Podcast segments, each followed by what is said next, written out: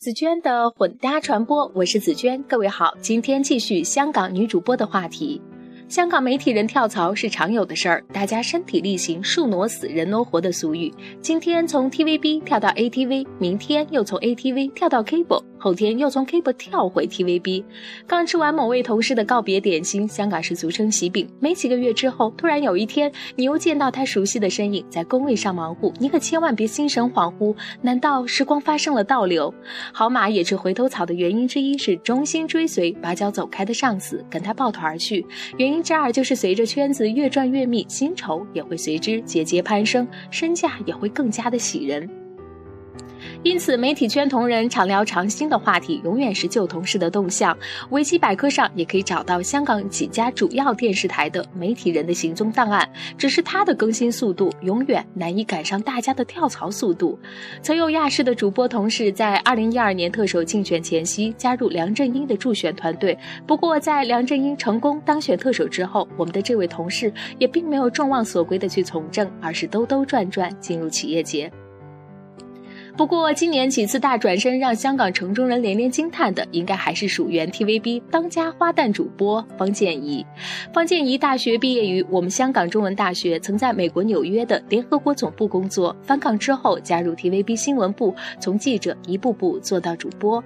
坦白的讲，方建怡的外形和声音条件都不算十分的讨巧，长相不够甜美，声线有些粗，还总是一副酷酷的表情。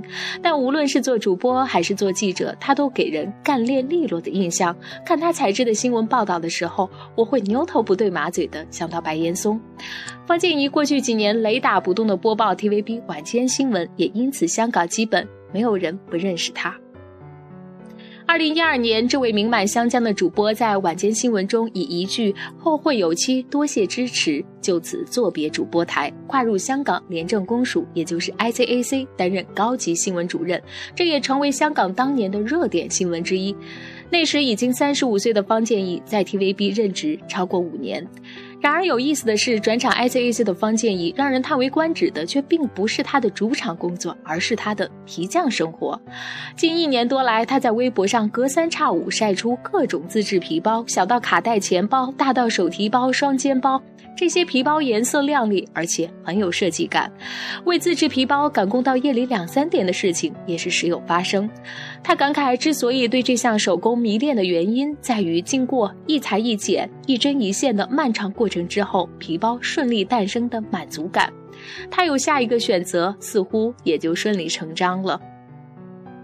不久前，这位曾受人关注的女主播从 ICAC 离职，微博签名改为。快乐自由人，除了参加一些商业活动之外，她已经正式加入香港一家手工作坊，成为一名女皮匠。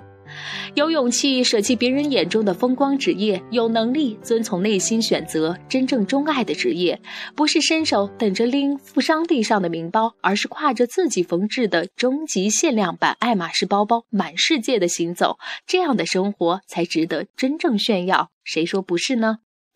至于我上期节目讲到的周佳怡，有朋友发来质疑：谁给她的第一？声讨的女人多认为她长得太妩媚，男人则认为她还不够性感。综合大家的反馈意见，我在微信上也贴出几个主要女神的图片，供大家各自认领你心目中的哪个第一女主播。好吧，这期节目的分享就是这样，感谢你的收听。如果想要阅读这篇文章的详细内容，以及观看女主播的漂亮照片，还请关注我的微信公众账号“紫娟的混搭传播”。感谢收听，拜拜。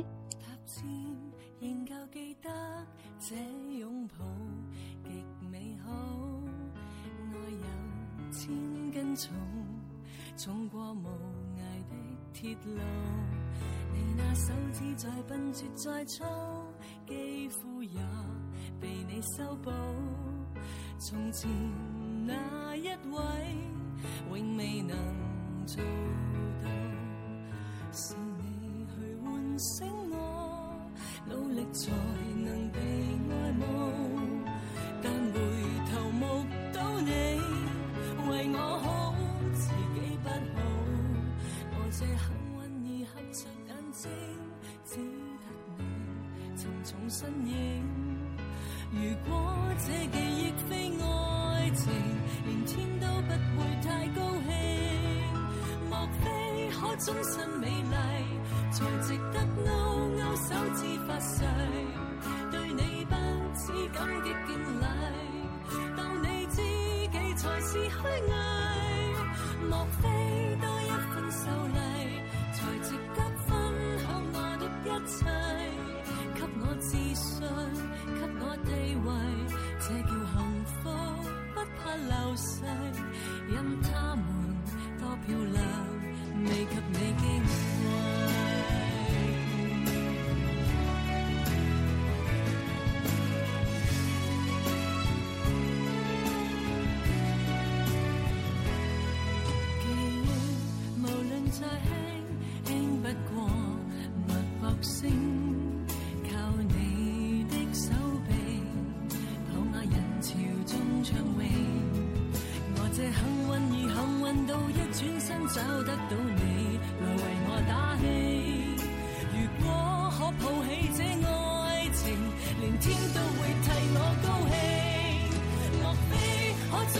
美丽，才值得勾勾手指发誓，对你不止感激敬礼。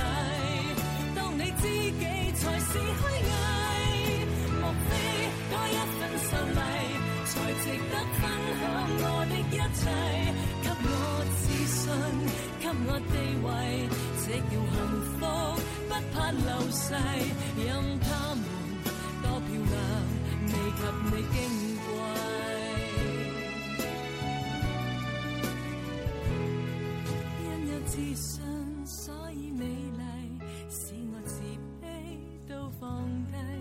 在半空之中亲你，